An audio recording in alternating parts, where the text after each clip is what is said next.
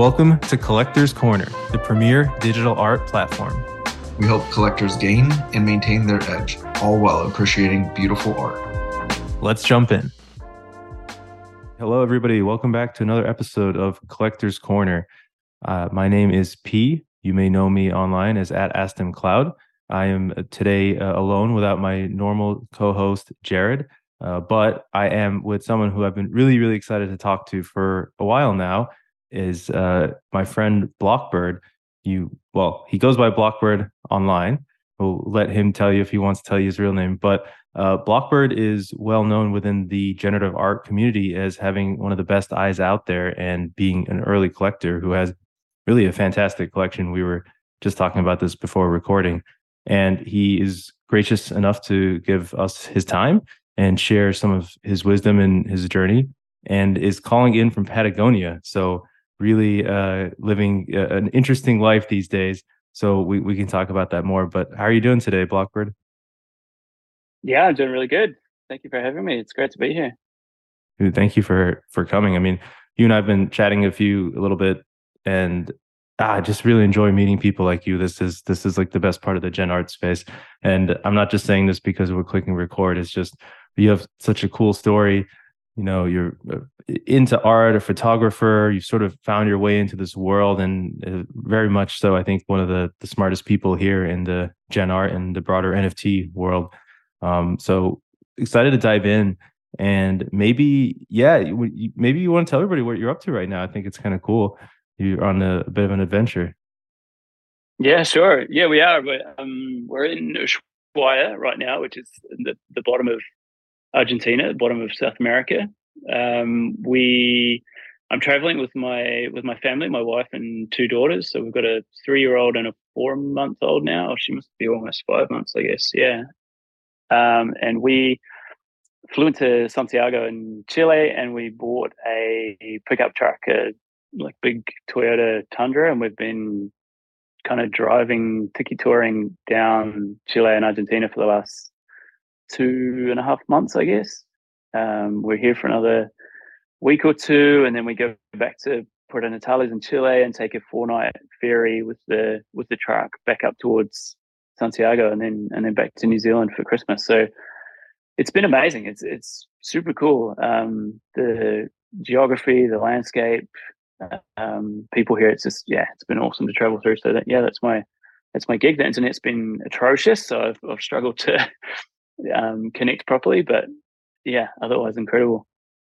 Well, so it's amazing to hear you traveling, first of all, as an American for 2.5 months, because we don't really seem to do that very often. But in addition to that, to be there with your daughter from 1.5 months to now 4 months old.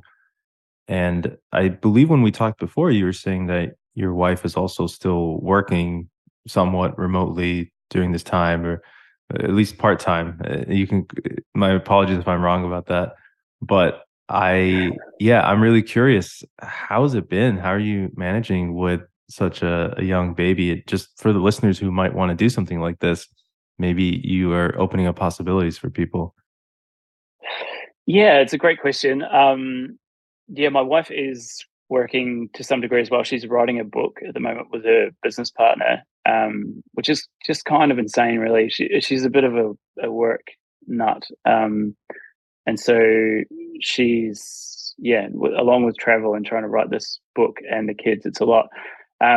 We are traveling kind of slowly. We're trying to take our time, but it's super exasperating a lot of the time. It's just is what it is. But no, I mean, it's worth it. Our philosophy is, if we could be at home with the kids, and things would be challenging a lot of the time anyway. Before we had our first daughter, we were a bit worried that it was going to change our life a lot, and so we set this goal of going on a big road trip once she was born, and we did that. We flew into Alaska and bought a pickup truck there and drove to the Arctic Circle, and then slowly made our way down to LA, and that was, I mean, it was challenging, but it was really fun. And so we figured, let's do it again with our second daughter. And yeah, I mean, it's possible. It's like, it can be kind of expensive. It can be kind of stressful, but yeah, I mean, it's totally worth it. It's 100% worth it. Yeah, I mean, I think there are always trade-offs to your point. It's not like sitting at home with a young newborn is also a walk in the park. So maybe marginally extra cost and inefficiencies for getting to go on an adventure. And I'm sure this is something you'll remember for the rest of your life. So kudos to you for making it happen. And thank you for sharing it. I know that when I am ready to do the same, I'm going to reach out to you for some tips on managing the logistics, because yeah, it's amazing. And you are a photographer as well. You've been posting some amazing pictures from your travels down there. Maybe this is a good segue to talk about you coming into the art world, especially this digital art, generative art world, and maybe how your prior background in the arts and photography, maybe you could touch on that and maybe how that influenced you towards this crazy world we're in right now. Yeah, it's a good question, and I've never really kind of gone back and thought to piece it out that well. I mean, I've been a passionate photographer just from a hobby perspective for a long time. I studied it in high school and have always had cameras on my travels. And then over the last sort of 10, 15 years, my wife has been working in humanitarian disaster response work. So we've lived in some really interesting places like Kathmandu, as we discussed before the podcast. And that's given me the opportunity to have these really cool travel experiences, which I can document along the way. So along with that, I've always followed the photography world and have a lot of favorite photographers whose work I own the books of and have followed their work online. So I guess I have quite a developed aesthetic taste, personal preference in that sense. I've always had an eye for design and for art in general. You know, I visit a lot of art galleries and museums as we travel. I've never really been a huge physical art collector because just being so nomadic, I haven't really had anywhere to put it. And when I do buy it or when I do buy prints, I feel a little bit guilty even because the work just sits rolled up in storage. And I mean, one day for sure, I'll have a place to put it. We're working on developing and building in Queenstown in New Zealand at the moment, but at the moment, I feel kind of guilty about it. So I haven't really done much collecting, but I've always done a lot of appreciating. And yeah, I think that the photography, the sort of aesthetic tastes that I developed with photography definitely lent itself to viewing other forms of art in this new NFT explosion with a keen eye and kind of knowing what I liked quite quickly, I guess. But yeah, I mean, it's all a journey. I'm maybe trying to just join dots in retrospect there that don't actually exist. Well, as Steve Jobs famously said, you can't connect the dots looking forward, and so perhaps maybe it's not fully clear yet, but. It does seem to be that a lot of people that I respect as collectors have had some kind of an aesthetic taste or some framework for which they're able to have a point of view around what they want to collect. But thinking about also just how you got into the whole collecting world and NFTs in general, what was your journey in? I find people have either found their way in through tech, finance, or the arts. Maybe you fell into one of those categories or something completely different, but I'd love to hear how you even found yourself in the early digital art collecting space. Yeah, so that was quite accidental in a lot of ways. So I've worked as an online entrepreneur, for lack of a better term, for quite a long time now. I ran a search engine optimization agency for maybe 5 years. And I've built a lot of different websites, kind of informational websites that made money from advertising or from recommending different products. So, for example, I had a photography website, but I had a bunch of others as well. And then in 2017, got pulled into the crypto world. Thankfully, just slightly before that big hype cycle that happened. So I did fairly well during that period, but also I was naively optimistic about the future of everything, and so as a true believer, I held all of the tokens that I had from nothing to very high lofty prices, and then all the way back down again, which was a cool learning experience in retrospect, but maybe wasn't so fun at the time. And then I stepped back a little bit in 2018 as things really died down. It was a different world then in terms of a bear market, because this bear market now, there's still a lot of cool stuff going on. Like, things are really being built. There's a lot of activity. Whereas that in 2018, there really wasn't much left in the ashes. The ICO boom exploded, and a lot of things just didn't work or didn't do anything. There's a lot of promises that never got realized. So it was quite hard to remain interested. And so I stepped back out and went back to my other work for a couple of years, and then came back in during DeFi summer 2020, the whole yield farming craze, which was pretty fun. And then as that eased off, I just sort of thought to myself, I do really enjoy this space. It's super interesting. So let's kind of look around and see what else is going on. And it was accidental that I kind of started exploring art and generative art.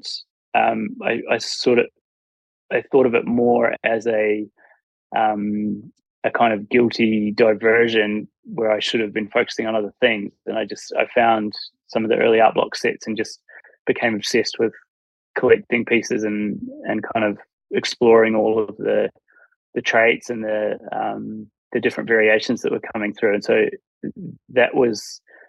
it was never done as an investment at that point. I didn't really think that it had that kind of explosive potential, or maybe I did, but over a much longer time horizon. And so I was very surprised as things just went truly bananas into summer of last year. That was a wild time.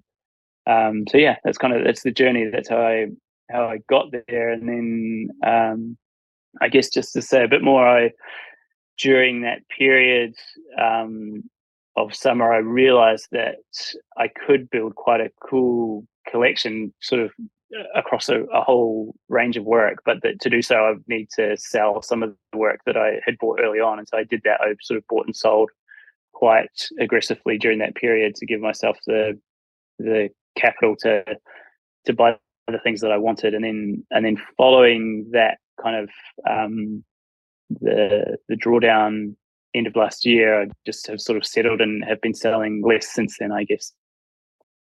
Oh, that's amazing. And I was around in the 2017 period as well. Completely concur with you about the ecosystem and how it feels so much more vibrant now than it did during that last bear market. And we were talking a little bit about this offline. Part of it is certainly, I think, Discord and continuously being in communication. Do you remember when you first joined Discord? And did that kick off more of your collecting? Or were you already collecting stuff beforehand and Discord maybe just amplified it? I've been in Discord for a long time because I was in a sort of community group that a friend of mine runs in 2017. So that was like, Discord has been home in some senses for a long time. Having said that, I was maybe on like 3 or 4 servers, and certainly during 2018, 2019, I was barely active there. I don't know how much of an impact that had. It's a good question. I mean, it's absolutely evolved my social interaction in that world far beyond what it was before. Like, as we were talking about, Reddit's very much a passive interaction space, or was with crypto back in 2017. And then Twitter also, like Twitter, I didn't tweet. I just followed people and followed conversations just kind of silently. Whereas now I feel like Twitter and Discord for me are much more interactive. Has it impacted the way that I've got brought into things? I think it probably has. I mean, I think you end up in these conversations and people are more likely to just offhand mention something that they've been exploring, and then that takes you down that road. So I think, I think it must have facilitated a lot more of a deep investigation. Yeah, my experience was it took it to the next level for me. And I like to understand these things even more than I like to invest in them. I know that's a weird way of saying it, but first for me comes the curiosity and then the willingness to put capital behind something. And I feel like on Discord, you can get answers to questions a lot more quickly than you could on Reddit or Twitter. And just being busy, it's nice to be able to get a quicker response. Perhaps that's part of it. I'm not entirely sure. And of course, there are social dynamics which get you more excited about something and hyped about things that can amplify that side of things for me. So I do think it's a different user experience, and I can't fully put my finger on it, but I find it definitely to be more compelling and interesting on Discord compared to a Twitter or Reddit alone. And I spent a lot of my time in there now. So it's amazing hearing how you thought through it and went through the journey and thinking about your collecting now. I've been really excited to talk to you about, okay, where do you see the market right now? How do you see things going? Maybe we just take today, October 29th. It's Saturday, we're recording. What are your feelings on the market? You're somebody who has a pulse on it, or to the extent you feel like you have a pulse on it, where do you think we are at the moment? I mean, in the last week or two, we've seen big runs in Gen Art, a lot of stuff around these curated collections. The Ethereum has rallied off of sort of local lows. What are you feeling out there right now? Yeah, it's a great question. I mean, I think probably I won't give a very satisfactory answer because, like, as I've journeyed through this space and all these experiences, I become less and less confident about my ability to predict over a decent time horizon, partly because there's just so many surprises that can be thrown up and just completely knock things in the opposite direction than what you thought.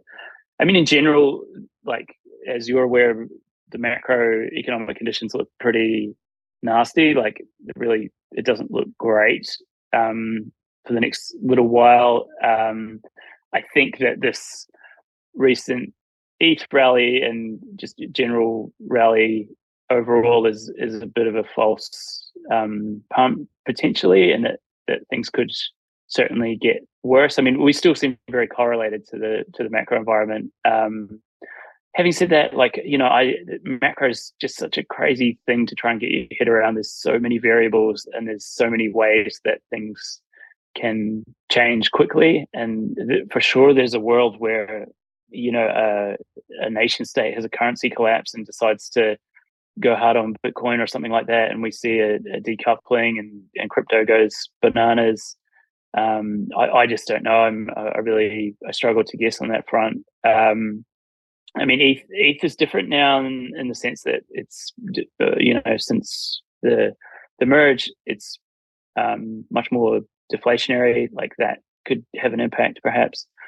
When I think about just the art market in general, it just kind of comes and goes. Like, there's been pockets of activity on and off throughout this entire period, and of course they're at different prices than they were last summer. Like, it might be a long time before we ever get to that again, but I just kind of try to live in the moment with that. Like, this is what the prices are right now, this is what my cost basis is for this thing, and I see people selling work, but most of the sales I see at the moment are just people who often are selling work just to free up capital to commit to other things. You mentioned Trill selling stuff. He often sells work to buy into other projects, and I've done the same recently. I mean, I have some stuff listed, but I always have some stuff listed, and I happened to make a couple of sales the other day, but it was just because Danny was going on a shopping spree after selling those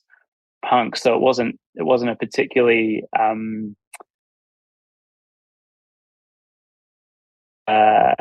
indicative of any kind of trend. I think it was just you know, kind of random occurrence in a way. I don't know. It's a pretty bad answer in a lot of senses. I think, like, overall I'm a little bit pessimistic because of the macro situation, but I'm generally optimistic in the long term that there's going to be increased activity in the space, because there's going to be new people who come in and get just as excited as we are about these new dynamics and the new possibility here. So I just kind of think of it like that, like general long-term optimism, enjoy the moment, and try to keep the prices as they are right now as just what they are, and don't reflect and compare them with where they've been in the past. For example, last summer, because things just really were insane last summer.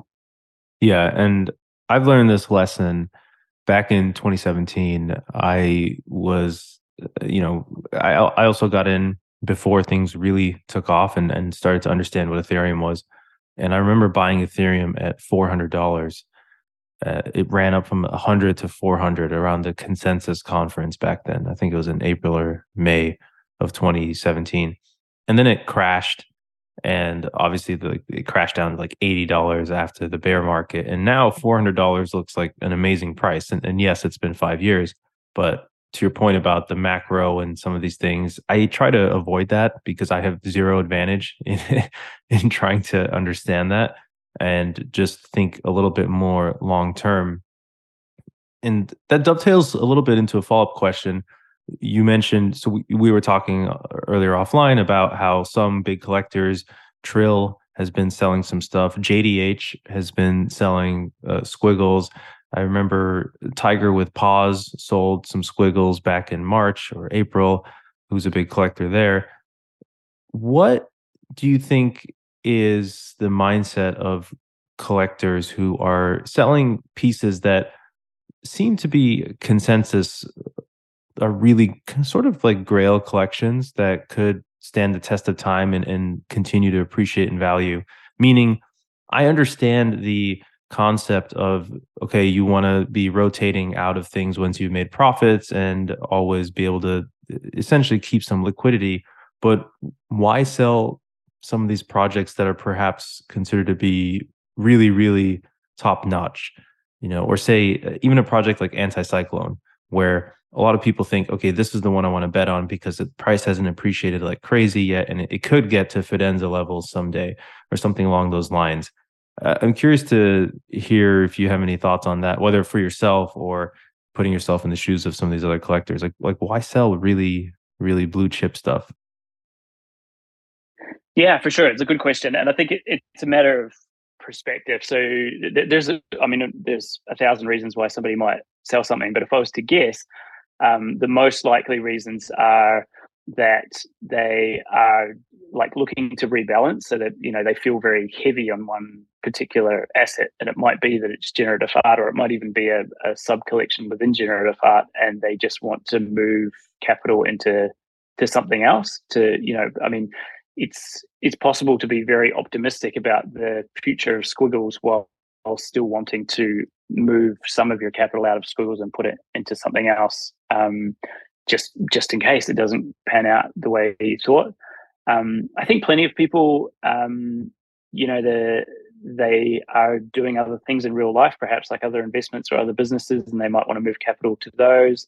A lot of people get opportunities to invest in new things and need to free up capital for that. I mean, it is, despite it being a bear market, it's a good time to invest in some very early stage stuff or some projects that you might find that are more or less undiscovered. And so it's reasonable to do that. I'm guessing here in terms of other people's perspectives, but that these statements certainly stand for myself. For example, I just sold an Archetype in the last few days, and Archetypes are actually one of my favorite projects of all generative art. I had 5. This one was my least favorite, and I decided that it would be cool to have capital that I could free up to put into a couple of other things that I'm excited about in the near future that I think are very off radar. It's just that kind of different approach, I guess. So I can simultaneously be super excited about Archetypes and the future of Archetypes in terms of their price, while also being happy to sell one because I see a lot of opportunity elsewhere, or I see personal opportunity, you know, like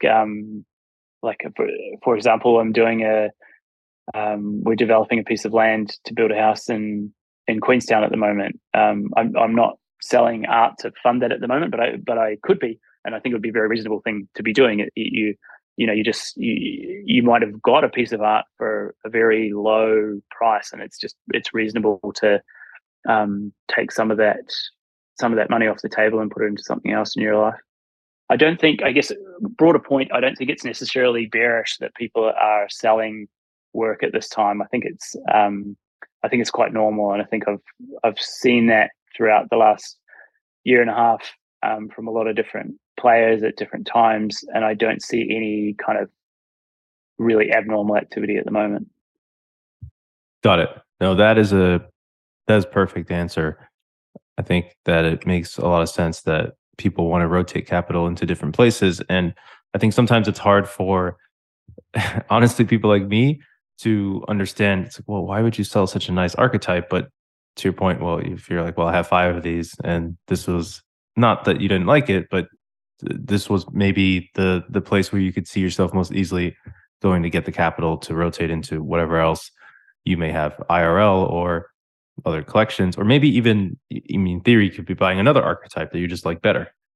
And yeah, exactly. That's definitely on the cards. And then there's also the fact that, you know, like archetypes I do love. So you might ask, why don't I sell something that I'm less excited about? And the thing that I'm less excited about, probably other about it too. And so there's less liquidity there. So sometimes you, like, if you do actually want to free up capital on a short time frame, you do have to sell something that is really quite appealing, because you need others to be finding it appealing in a market where not much activity is taking place.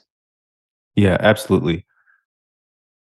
So what are the things that you are rotating capital into, or are there any collections or anything that you're willing to highlight with folks? And if you're not, that's okay. I completely understand as well. But I'm curious if there's anything that's catching your eye these days, or we could even be vague and talk about a general theme if you prefer. Yeah, of course. There's a couple of things that I probably won't talk about yet, because I don't think I'm allowed to talk about them, but that doesn't mean there isn't stuff I can talk about. So, and also, I guess I should add that having been traveling for the last couple of months with poor internet, I'm less in the weeds than I used to be. There's a sorry to cut you off, but I want to say I actually think that could be an advantage to some extent, because you're not like being whipsawed by the day to day of what's going on, and perhaps you can take an objective view. Yeah, that's true. Actually, that's true. I hadn't thought about that. That's a good point.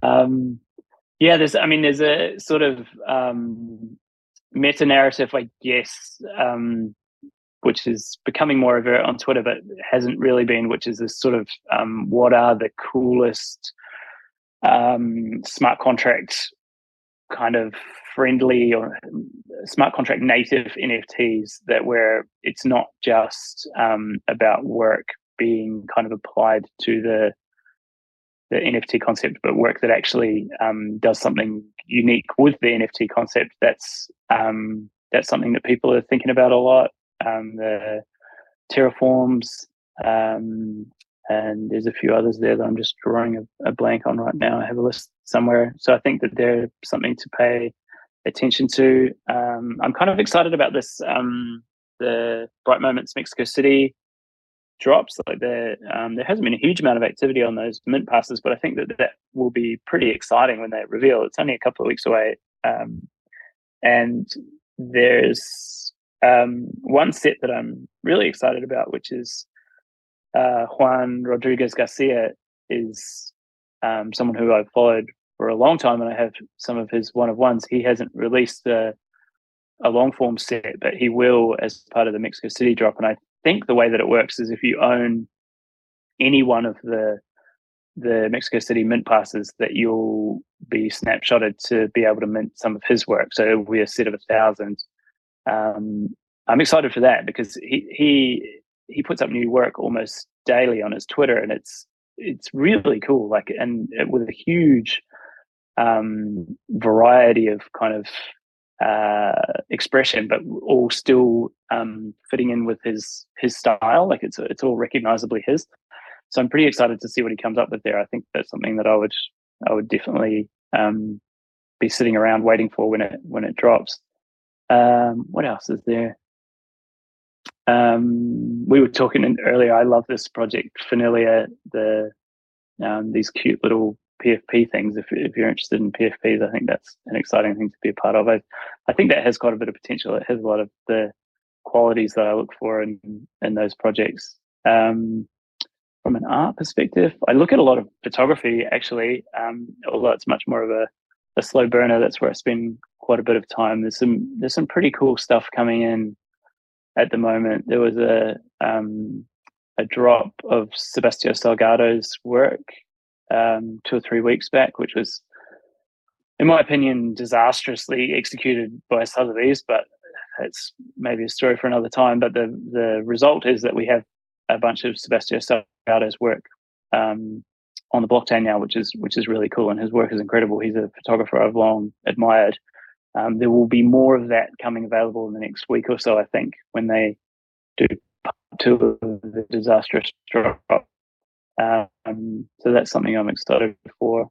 Nothing else is coming to mind, but if I think of something as we talk, I'll definitely share it.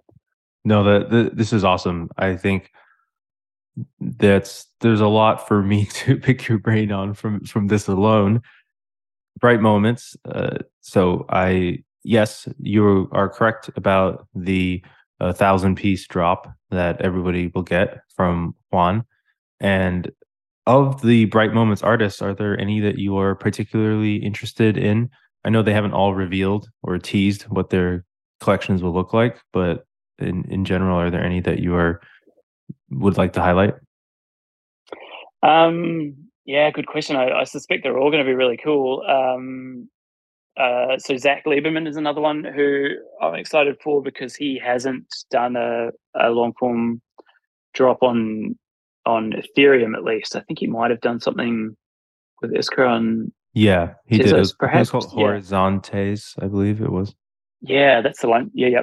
But he hasn't done one on Ethereum. He was set to do an Art Blocks drop at one point, but I think it was a bit overwhelming as the date approached, and he decided to postpone it. So that'll be really cool to see what he comes up with. He's also been tweeting a bunch of really cool work, so I'm excited for that. William Mapan, if I'm saying his name right, his will of course be cool because he's like quite the star at the moment, and the new work that he's producing is phenomenal. Snowfro is going to be exciting. I'm not actually a huge Squiggle guy, but I'm very much an appreciator of Snowfro, and I think that'll just be a lot of fun to see what he's come up with because he's had such a break between releasing work. It's probably been almost 2 years, I guess. So I think that'll be cool, and that'll create a bit of excitement. Iskra is also, that'll be really cool. I'm trying to think who else is on the list there, but I'm kind of excited about all of them, I think. Yeah, absolutely. I have a Mapan Mint Pass. I'm going to be there in person. I'm really, really excited for it. My first time doing an IRL art, anything. And Mapan is one of my favorite artists. I'm actually disappointed that he's so hyped because it makes it harder for me to collect his stuff. That's obviously true. Very happy for him for that. I'm really excited to see what that experience will look like. And, what all the art is. I think that'd be really cool to see. In terms of PFPs, you were saying something earlier before we recorded that I thought was really insightful about PFPs and Finiliar, and I'm sorry, I probably am mispronouncing it, but I don't even know if I'm pronouncing it right. I figured it was Finiliar, like familiar, but it probably is. It'd be hilarious if I'm jamming that up, but whatever.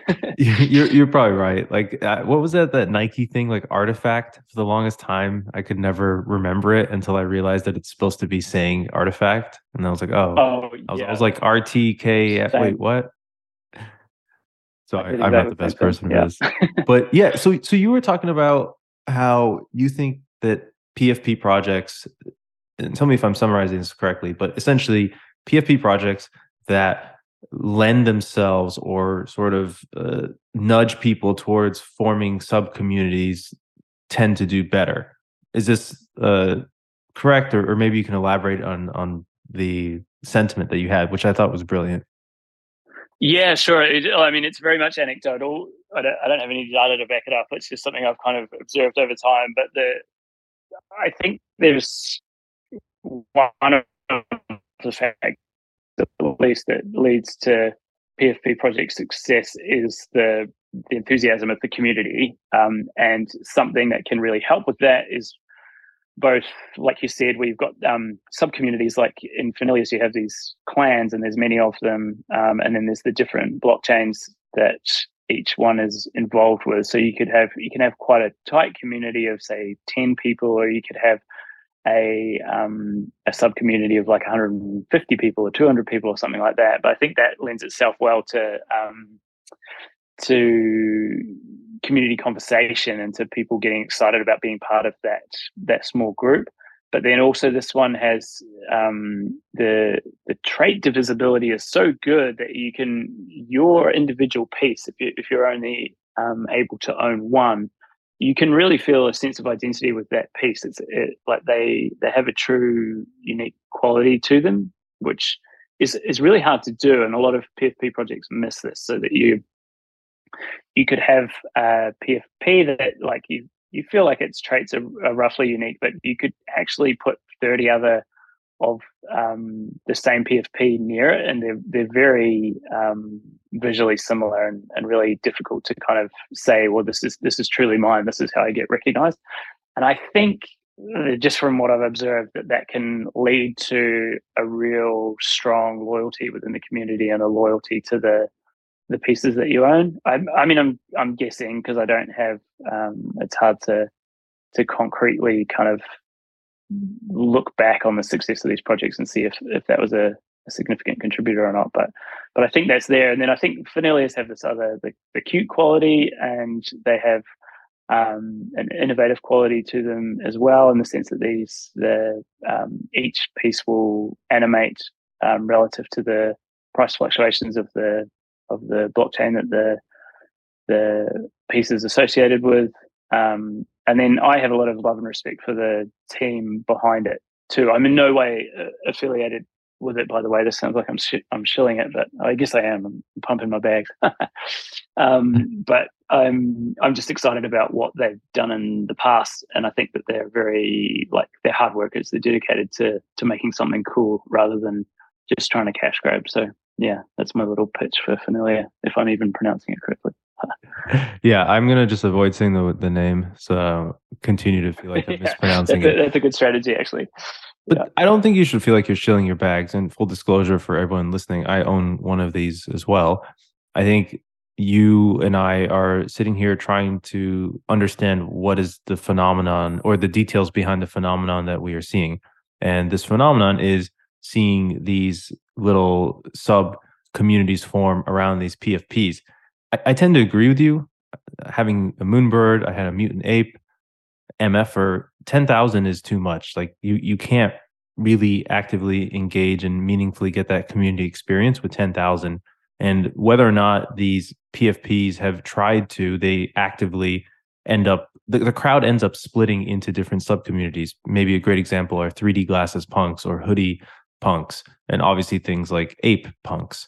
But I don't think there was a lot of intention of, you know, people are going to form subgroups around this. Is probably like, okay, here are these cool distinct characteristics so you can feel like what you own is unique.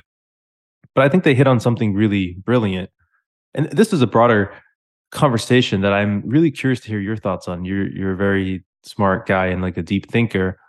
I wonder if what we're really seeing here is the playbook for how to bootstrap a community get rolled out. And I have a feeling that what you're touching on is part of the playbook, in that you want to design these NFTs to have these sub-categorizations or traits, if you will, that lead more or lend themselves more to sub-communities forming within the broader tribe, if you will. And One example that I want to bring up here is Gazers, and then I'd love to hear your thoughts on this. But the Gazers community is really strong. I don't own any. I'm not sure if you do, but there's three different backgrounds for Gazers. There's the regular, then there's slate and aluminum, and communities have formed around those, and they have words. They call people who have the slate Gazers Slazers, just as sort of like a mix of the two words. But it just does seem like people really rally around these things, whether it's a PFP or an art NFT. I imagine the same thing will happen with squiggles. Everyone who has a pipe squiggle, like, group up. It's not enough to have that in the metadata, clearly, but it does seem to facilitate that. And I don't know, what do you think about this, like, actually being utility and not just something fun to drive engagement and price? Yeah, it's a great question. Gazers I'm not actually super familiar with, so I wasn't aware of that, but I love that it has evolved that way. I guess it makes me think that for sure it needs to be in the metadata, but then I guess the culture has to be created along with it, because there's plenty of examples where an art set, for example, has very distinct qualities, but I don't think that sub-communities have formed really at all. And that's probably the same with some PFPs, like, for example, hoodie punks is a very desirable trait, but as far as I'm aware, there's no Discord or chat or something with people who just own hoodie punks where they're all hanging out together. It seems to be something that needs to be kind of fostered and encouraged, perhaps by the founders or by early community members. But I do agree that if it does get created, then that sense of loyalty and enthusiasm and being part of that team is a pretty strong quality, in terms of you don't want to, you're seen as abandoning your team if you sell your thing or if you jump ship, and that leads to some pretty strong staying power. So I think I agree. I imagine that in 5 years' time that this becomes a very refined art for people who are launching a new project, where the architecting, I'm not even saying that right, never mind, designing the initial framework for your set, so that you encourage this kind of this pickup and community building will be an art. There will be people who are like who are sort of project trait architects, I guess, because it will be so important in terms of the development of your project. I think Moonbirds did this really well. I don't own any Moonbirds, and I haven't really paid that much attention recently, but they seem to have done well in terms of fostering these little sub-communities. And I know Pudgy Penguins, perhaps that happened more organically, but that had the same kind of culture building quality to it as well. Yeah, absolutely. And you touched on another element that I think is really important, that I believe will become a part of the playbook of NFTs. When I say the playbook of NFTs, let me just back up 1 second. NFTs, in my opinion, are a tool. They are a means to an end, whether that is community building or whatever else you are trying to do with this group of humans. That's what the NFT is there for. I think in the case of CryptoPunks, the NFT was essentially to show, hey, like, you are really digitally native and really innovative and in the forefront. That to me is what that symbolizes. When I see that and I see somebody has a punk, I think, oh, okay, this person was an OG, and or they bought in later for a high price, but they recognize the importance of this movement. And yeah, I think that you mentioned, not to keep pumping Finiliar, they have this something baked into their NFT, where as the real world changes, you alluded to the fact, so for people who don't know, each of these 10,000 PFPs is linked to a different chain. It could be Tezos, Ethereum, Bitcoin, whatever. And so one of 10 chains. And as the price of that chain changes relative to fiat, the character does something. Probably they'll be sad if it's down like a bunch, 10% a day or something. I don't know if the details of that have been revealed yet. But regardless, so now there's two elements to the playbook. One is, can you construct your NFT such that it leads itself to sub-community forming? And of course, you still have to do more work afterwards, but okay, can you do that? Number two, does this NFT have some ongoing interactivity, you know, or is it static one and done? I think that people just start getting bored with static one and done things. Going back to Gazers, this is another thing that Gazers has done incredibly well. I think maybe not by design, perhaps by accident, but it makes it extremely engaging.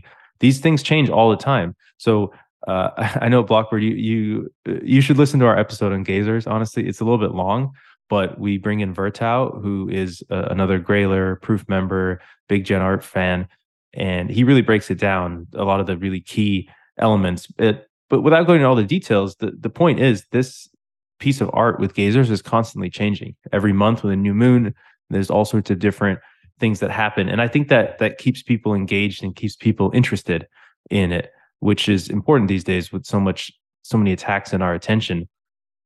I was originally very interested in NFTs because they seem to have some kind of captivating quality. And the question is, well, can you harness this to do good or to do whatever you want? I've said this before, and I may have even told you, but I come from a healthcare background.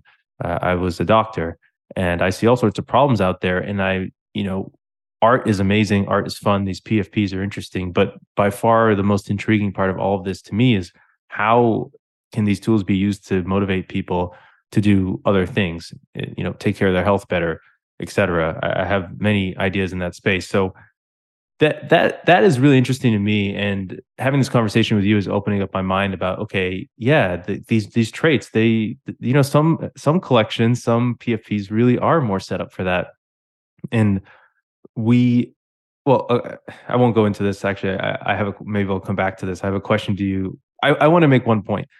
Screens by Thomas Peterson is one of the best generative art long form projects that is both highly regarded, and I think the metadata is set up extremely well in the sense that it could really easily be collected around because there's a good spread of traits that all have a clear visual distinction when you sort of filter by them, and each of them are pretty well balanced. I don't know, I mean, some of it was certainly intentional, but it came out really, really well, as opposed to some other collections which are fantastic, say like Memories of Chile, but in the metadata, there's only 4 different categories. And even then, like a couple of them, one of them, splotches, doesn't make as much of a visual distinction. And so I think it's just harder to form some of those subgroups, if you will, around Memories, which was, I'm sure, not the purpose of the NFT. But in terms of longevity, in terms of that collection continuing to stay interesting to people, I think others that might allow this subgroup formation would be better. Long ramble. I have a follow-up question, but I'll pause there to see if you have any thoughts, any response to that. No, that's actually a really interesting thought, and it gets me thinking too. Like, I mean, of course, an artist may have, zero interest in trying to foster this quality of like sub-community formation when they make their work, and that's absolutely fine. There shouldn't be any obligation to. But I can imagine a situation where that possibility kind of informs the setup of a project initially, which is interesting to think about. Like, and then is that like that becomes part of the art? Like I made this choice when I was designing the code that it would have these subgroups because I thought that would lend itself well to sub-community formation later on, and therefore like a more loyal following and more engagement through the future of the project, and that's actually going to impact the aesthetic of the project. I think that's really interesting. I think what I'm excited to see ongoing is how this whole world normalizes, and this is just something that we do. Like projects are created both in art and in collectible form, and that we see more like native instances where people are building on top of what's already been done, and you're getting more novel approaches. And it's just crazy to imagine what we might see in 3 years' time as being normal or as being popular will be quite different than what we expect. I think it's not going to be a like linear continuation of what we have now, that we're going to see strange things occur like that, where an artist is actually the project they're creating is being informed by these other design decisions, not necessarily the aesthetic that they want to produce or just the visual appeal that they want to have. They're also baking in how they want the project to evolve over time in terms of community participation and the way that it's interacted with. I think that's exciting. I'm looking forward to it. Yeah, and it's already a little bit of a hybrid with the collectible world and art. I can't remember if you and I were talking about this the other day or if I was speaking with someone else, but you go into an art gallery, there's no list of metadata saying, oh yeah, like 15% of these have spirals or whatever. Like this is already new behavior in the art world. And I think you make a really great point. Some artists will opt to take that to another level and consider, okay, what kind of a community might I want to build from that? I think that could be really interesting to see. And I think what will start happening is we will start thinking about these from an investment standpoint as distinct. So everyone has somewhat of a checklist when they go and they invest in something. The easy example would be the ICOs back in the day, right? Like, do they have a white paper or do they have more than that? Is there a real team, or is there just a bunch of fake people slapped on here with LinkedIn, whatever? Was the advisor, the main advisor, were they a former VP at Walmart or something? Yeah, like that. Exactly. Whatever it is. And I think what you and I are sort of scratching around the surface of is what is going to be the checklist before you decide that an NFT project, whether it's a PFP or an art project that intends to be more community oriented, what is that going to look like? And there's going to be other art projects like Fontana that recently released. I think there's only 2 categories in the metadata, and there's nothing wrong with that, right? But clearly this artist is not as interested, or maybe there was something about the art that prevented them from doing it, but this collection is not meant to be sliced and diced 15 different ways so people can create sets of whatever. Or they're okay with that, but you have to go and dig through the metadata and do it yourself rather than them doing it ahead of time. And perhaps that just being a separate category of investment, if you will. I think that's also completely fine too, to flip the bird at collectors and their rarity trait hunting and just say I'm creating something visually stunning here.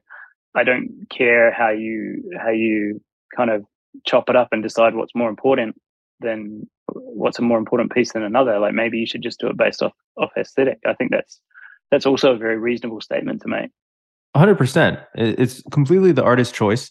And I don't think any of these are better or worse than others. I mean, we don't have rarity traits on one of ones. Nobody's sitting here complaining about it. I think that it doesn't quite make sense in a one of one context. But in a collection context, it sort of does. So I think we'll see all sorts of stuff emerge. And what I see happening from the PFP community side is, so full disclosure, we think about this at Collectors Corner. We think about, okay, should we spin up a Discord? How could we do this? And as you and I are talking about this, I realized that there are different, when you think about a tribe, a bunch of humans, different people have different strengths and inclinations. Some people want to be the ones who go and explore. Some people want to probably forage. Some people want to hunt. Some people want to take care of the kids while other people go and forage and hunt or whatever else. Kind of going back to a very hunter-gatherer tribe analogy. And when we think about Collectors Corner, our goal here is to really be a resource that organizes information and helps people collect. Well, there are different skill sets there. So, we would want a group of the community to be the ones who are, doing the back channeling, over-the-counter deals, figuring out, how much things are selling for, who's looking to sell, blah, blah, blah. And then there's probably another group of people who like to look through all 500 outputs of Fontana or 400 or whatever and, take every token ID and say, okay, this one is this color background and this one is that color background, and essentially build a metadata repository.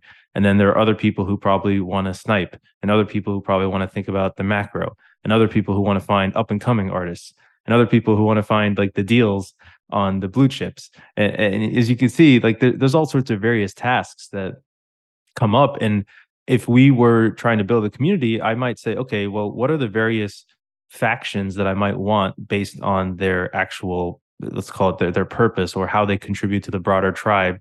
And then how can I construct a PFP or some kind of an NFT that lends itself to sort of focusing people towards those different use cases. And then, I mean, I don't know if it would work, but now I'm literally thinking in real time with you here. I'm curious to hear what your thoughts about that are, but it sort of seems like you could try to construct it that way so it makes sense end to end. Yeah, no, you definitely could. I mean, yeah, it's exciting because it's just a whole playground of possibility. That's what I keep seeing. There's opportunity in terms of, or just opportunity on so many levels in terms of how you think about moving forward. Like, yeah, construction of community, construction and design of like the kind of space that you want to occupy and what you want to focus on. Like you say, you can appeal to different mindsets and different incentives. And then you have that as a whole nother layer in terms of designing a project specifically, like, or an artwork. Like artwork project design that's a sort of crazy framing to me, but that will be a real thing and will become an ever evolving thing. Yeah, absolutely. And I, part of the reason I think about this, and this will be my last like super abstract high level question for you, but I'm really curious to hear your thoughts. We talk a lot about the meta in this space, whether it's whatever it is, essentially it's the current hot thing that people are interested in, and the implication is they're willing to pay a bunch of money for, right? Or invest in. Yeah. Kobe has this great post on this, the meta narrative. Yeah, the meta narrative.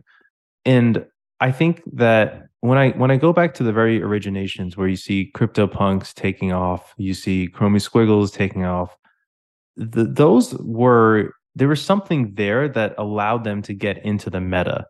You don't start in the meta, people notice you and it builds up and then you become the meta. And I believe that any value, any financial value comes from some real utility in some way first. And once that happens, and once something becomes the meta, then you get kind of your scammy grifter type of stuff come up. That's normal. That's people trying to take advantage of the meta. But something always kicks it off that is real, value. And, well, I guess this is my take. I'm, number one, curious to see if you agree with that.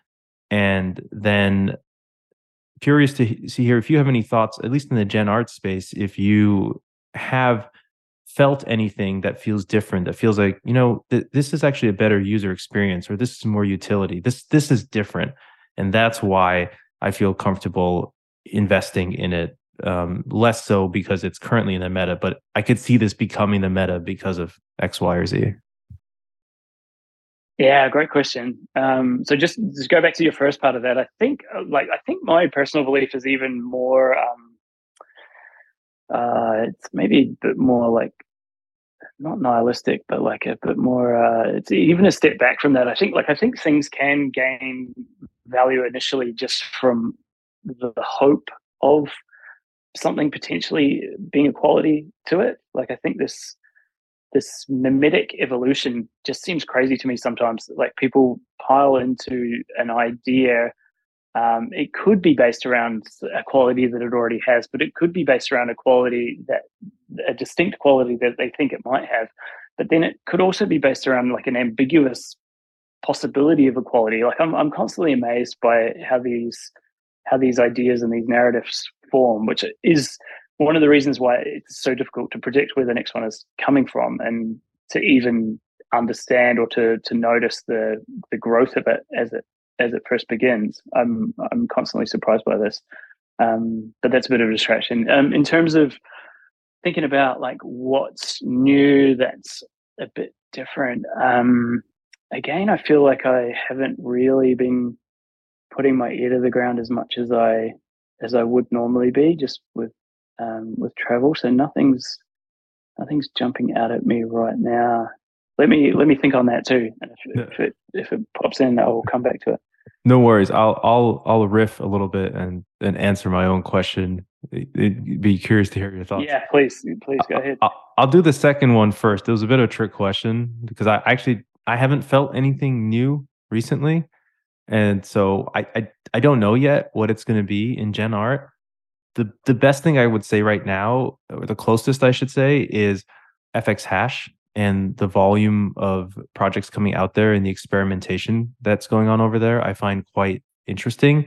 And it's refreshing to be able to go and buy art for relatively cheap prices and focus just on the art part of it instead of worrying about spending too much. Am I ever going to see this money again?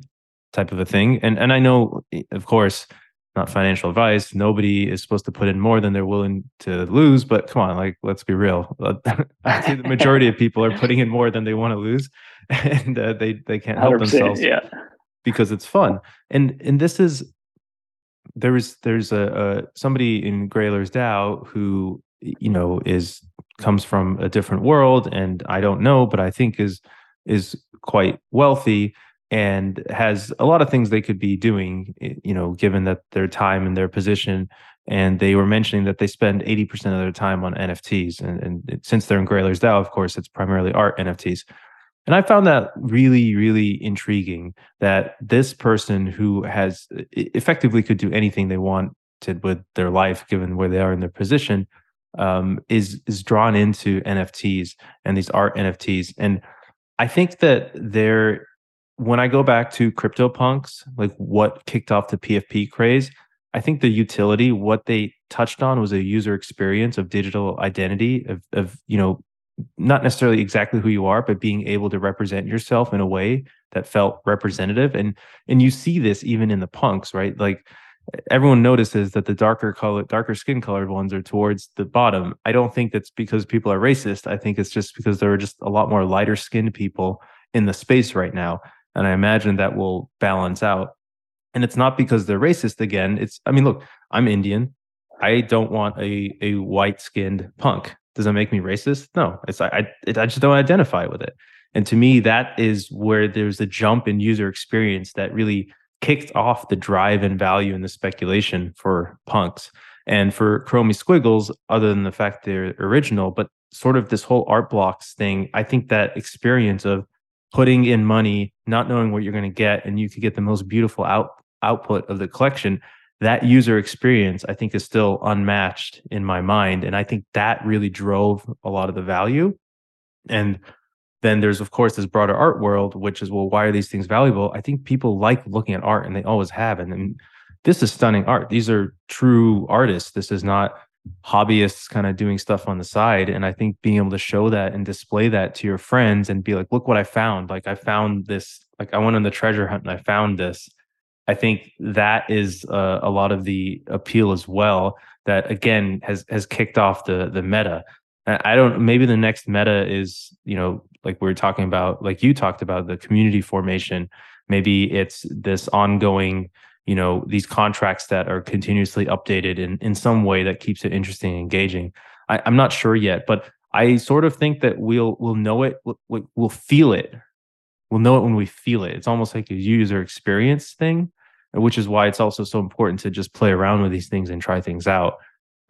That's kind of my broader take on it and how I back into it. But I really think, I don't know, there's something different here that everyone kind of feels who's in the space that I don't think you can just say is purely speculation and meta, although of course like that follows things.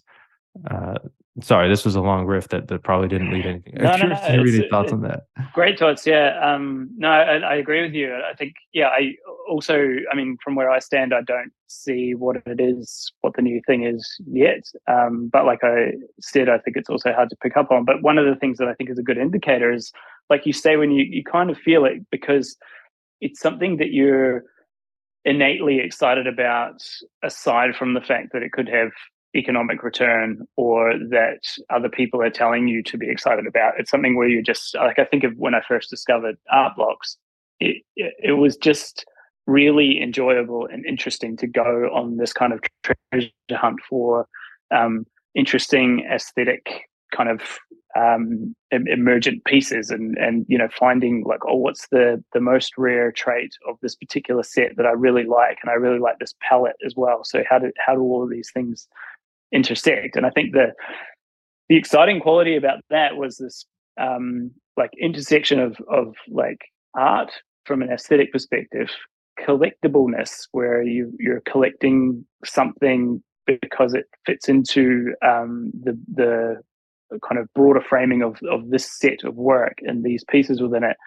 And then also the economic quality, where you're like, okay, like if I buy this now, then I'm managing to get this one at, for a price that's affordable to me. And once it's gone, then maybe there won't be any others that I could afford in the future. And then this other capacity that we have of like being able to share it with a large community and share it with our friends that you don't really have if you go to an art gallery or even, you know, collectibles, like go and buy a baseball card or something like that. Like you're only really sharing that with a few people who are close in your life, and likely most of them don't even care. Whereas within this community that we're in, you can buy something and there are 100 people out there who are super stoked that you got this thing that you really resonate with, and they actually have feedback on it and it actually initiates conversation. So I think that all those qualities intersecting is what really kicked off that initial metagame. And I'm wondering like what if they can be combined in a different way, or if it's some other new quality that's going to come in that leads into the next thing. Like you say, is there a more interactive aspect to it, or like evolution over time, or some other? It feels like it lends itself to some other kind of game-like quality. There's all this talk of Web3 gaming, and I'm sure that we see that happen as well. But I feel like this environment lends itself well to some kind of other gamification, which is makes for like a large, like a more community coordination where like everybody is playing some kind of part on a daily basis to evolve something. And I don't know what that looks like or what form it takes, but it feels like the environment is ripe for that. Yeah, absolutely. I think that a lot of people, I try to come back to as far back as I can go in terms of really evolutionary theory and say, what are the things that we as humans were naturally inclined to do? Like when we talk about these games, I'm like, why do people love these games so much? Certainly there's a community tribal aspect of it, but what are they really doing? And I think it's like the hero's journey. It's like, you know, going on the adventure and finding something cool that helps lift up your tribe. And I think that that's why we have such an exploratory, not everybody, but a subset of people have an exploratory drive. They want to be out like finding the new things.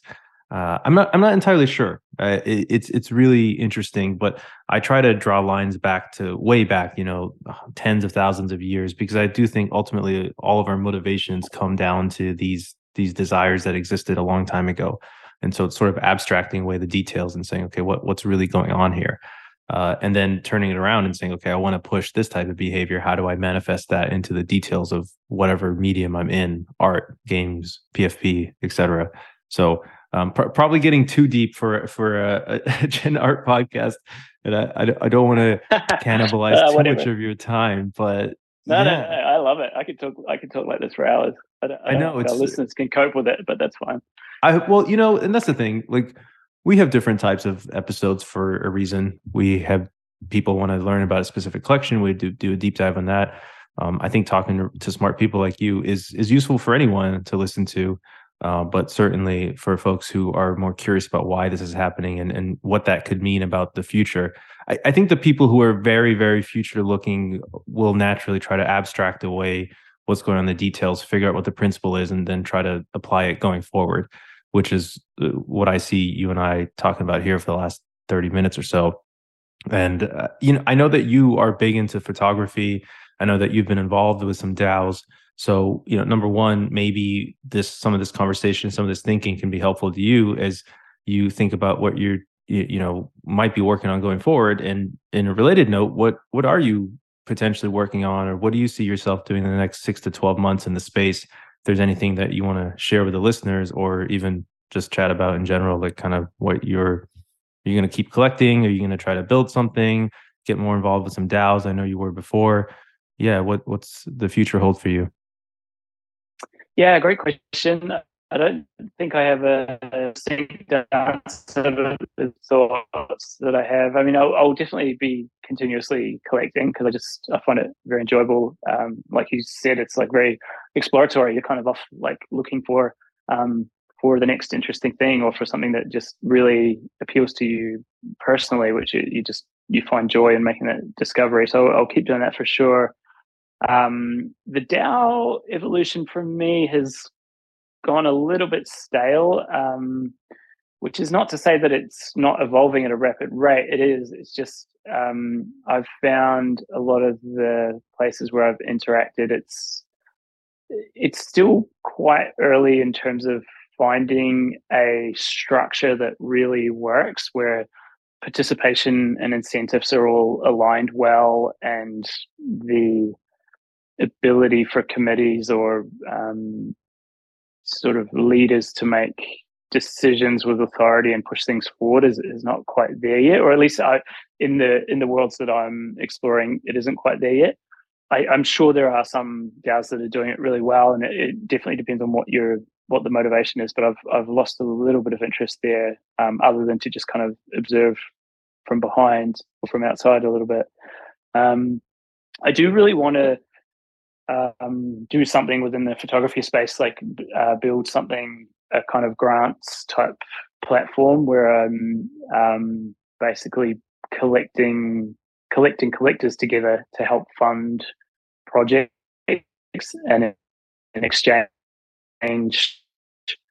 some of the work that's minted goes to those collectors, but that it means that there's the ability to have photographers be paid for their work where the work doesn't have particular mandates or particular like criteria that come with it, so they're not kind of beholden to the traditional publication that needs a story about X and it has to have these qualities, and therefore you go off and do your work. I would love to be able to fund photographers who are really talented to do work that is just pure personal expression. And I think that there's hopefully a model to be created there where that could be applied to lots of different genres of photography, but also of art more broadly.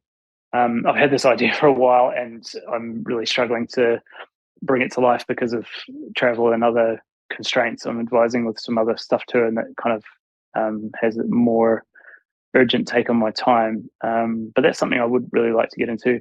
Otherwise, I'm just going to kind of keep my ear to the ground and see how things evolve, see what interesting things pop up. I like to kind of leave space for new opportunities, so that I guess I feel like there's going to be interesting developments that happen in the next 6 to 12 months, and there'll be something new where we're all like, oh wow, this will be amazing to explore, and I'm kind of looking forward to that, whatever it is.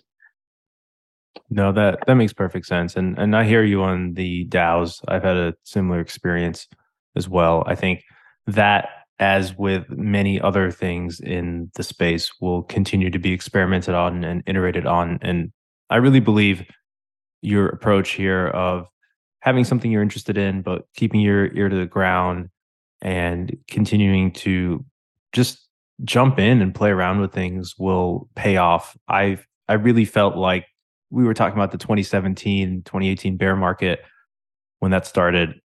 I feel like if I had been in the space, the interesting things happening would be obvious, because you just try them out and you're like, oh, okay, this is clearly better. And those are also the things that end up leading to a financial return. So I think it's just about staying engaged and making the extra effort to go and try something out, even when maybe you feel lazy or it's kind of annoying because the UX isn't quite there yet, at least the initial onboarding. So, and of course, I'm really excited to see what you do photography-wise. Have you thought about minting any of the pictures that you have and selling them as NFTs? Because they really are fabulous. And, you know, for the folks listening, we'll put your Twitter handle in the show notes so people can take a look at them. But is that something you've considered? Yeah, it's something I've considered. I have actually done it too. Back in the middle of last year, I minted when the Taliban took over Afghanistan. I minted a bunch of my photos from Afghanistan and sold them as a kind of fundraiser to raise money for an NGO called Emergency, who do frontline medical work in Afghanistan. So there's a few works from there, and then I did mint some other pieces too, which are on Foundation, I think, and maybe I sold a couple of those. I did. Yeah, I sold 2 or 3 of those, but I assume there's a bunch still there for sale. I haven't. It's funny that you asked that. I haven't thought about that for a long time. I'm not super motivated to mint more work at the moment because it creates a kind of weird dynamic for me, and I'm not pointing this at anybody else at all, but being both a creator and a collector, it just makes my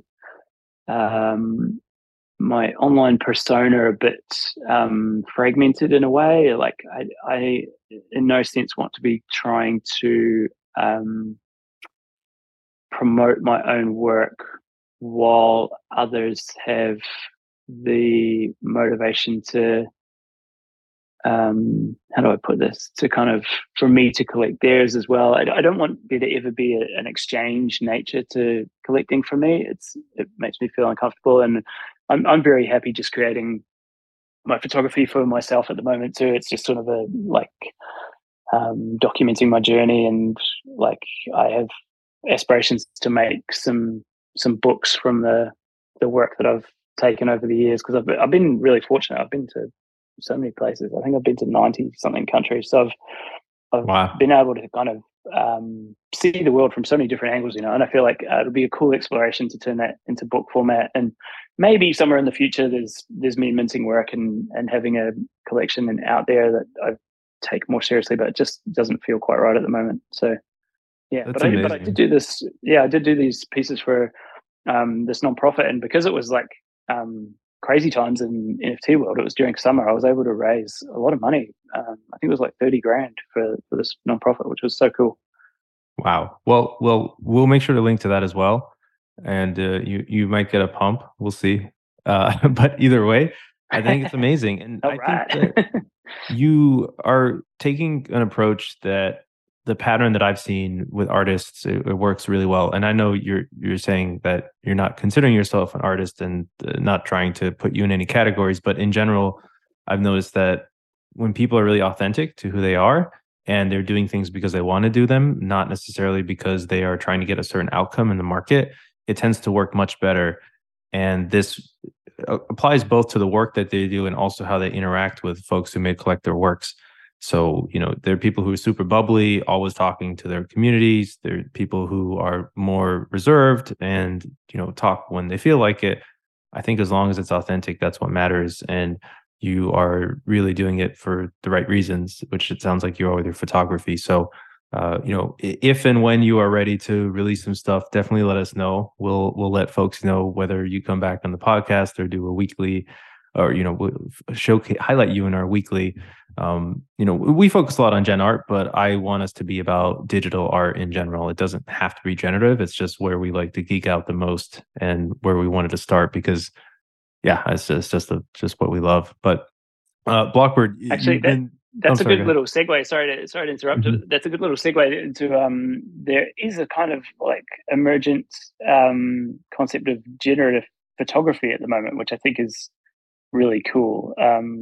Carlo Van der Rohe, who's a Kiwi guy, has done a couple of things sort of investigating and experimenting with this, which is quite amazing. And then Dmitry Cherniak of Ringer's fame is his latest project is in conjunction with the Lazo Moholy-Nagy estate, and he's doing 100 pieces, which is, I don't even actually exactly understand how it works, but it's generative photography, and that's going to go to a Dutch auction, I think maybe it's to December, I forget, but that will be really exciting to watch. So there's something happening there, which is a confluence of photography and generative art, which I'm quite excited about.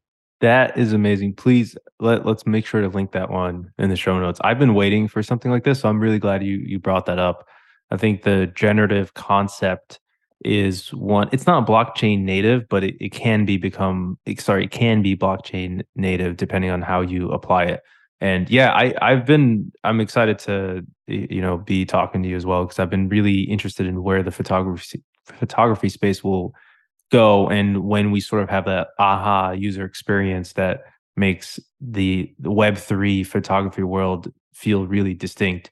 And maybe it's already happened and I haven't realized it yet because I'm not paying as much attention, but I think it'll happen across every vertical, and it'll answer the question of why does Web3 make this better? Music, it's happened for art, NFTs, etc. I'm sorry, photography, et cetera. Yeah.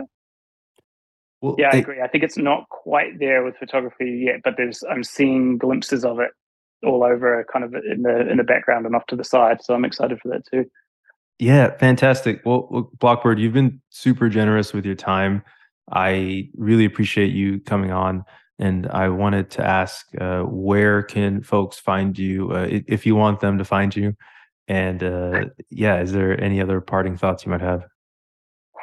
Yeah, sure. Just find me on Twitter. It's @_Blockbird. I'm on there most of the time.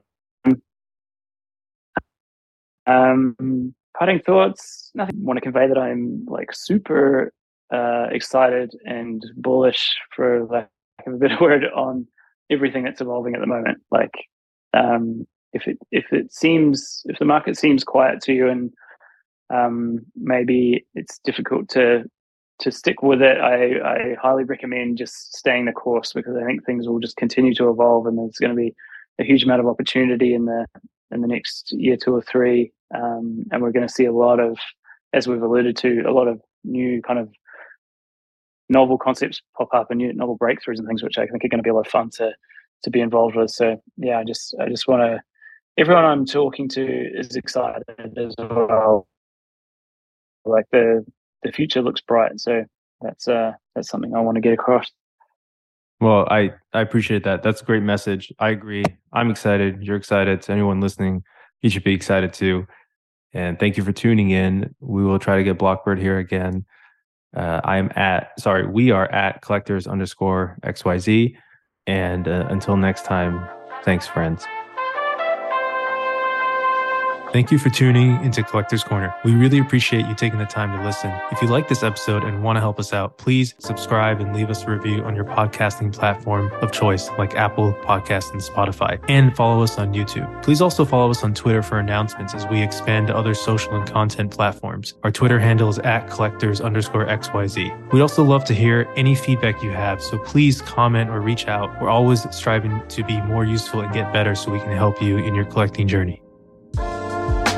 The Collectors Corner team and their guests are not registered investment advisors. All views expressed on this podcast are personal opinions and are not specific inducements to make particular investments or investment strategies, and should not be relied upon for investment decisions. This show is solely for informational and entertainment purposes only. Before making any financial decisions, please consult a professional.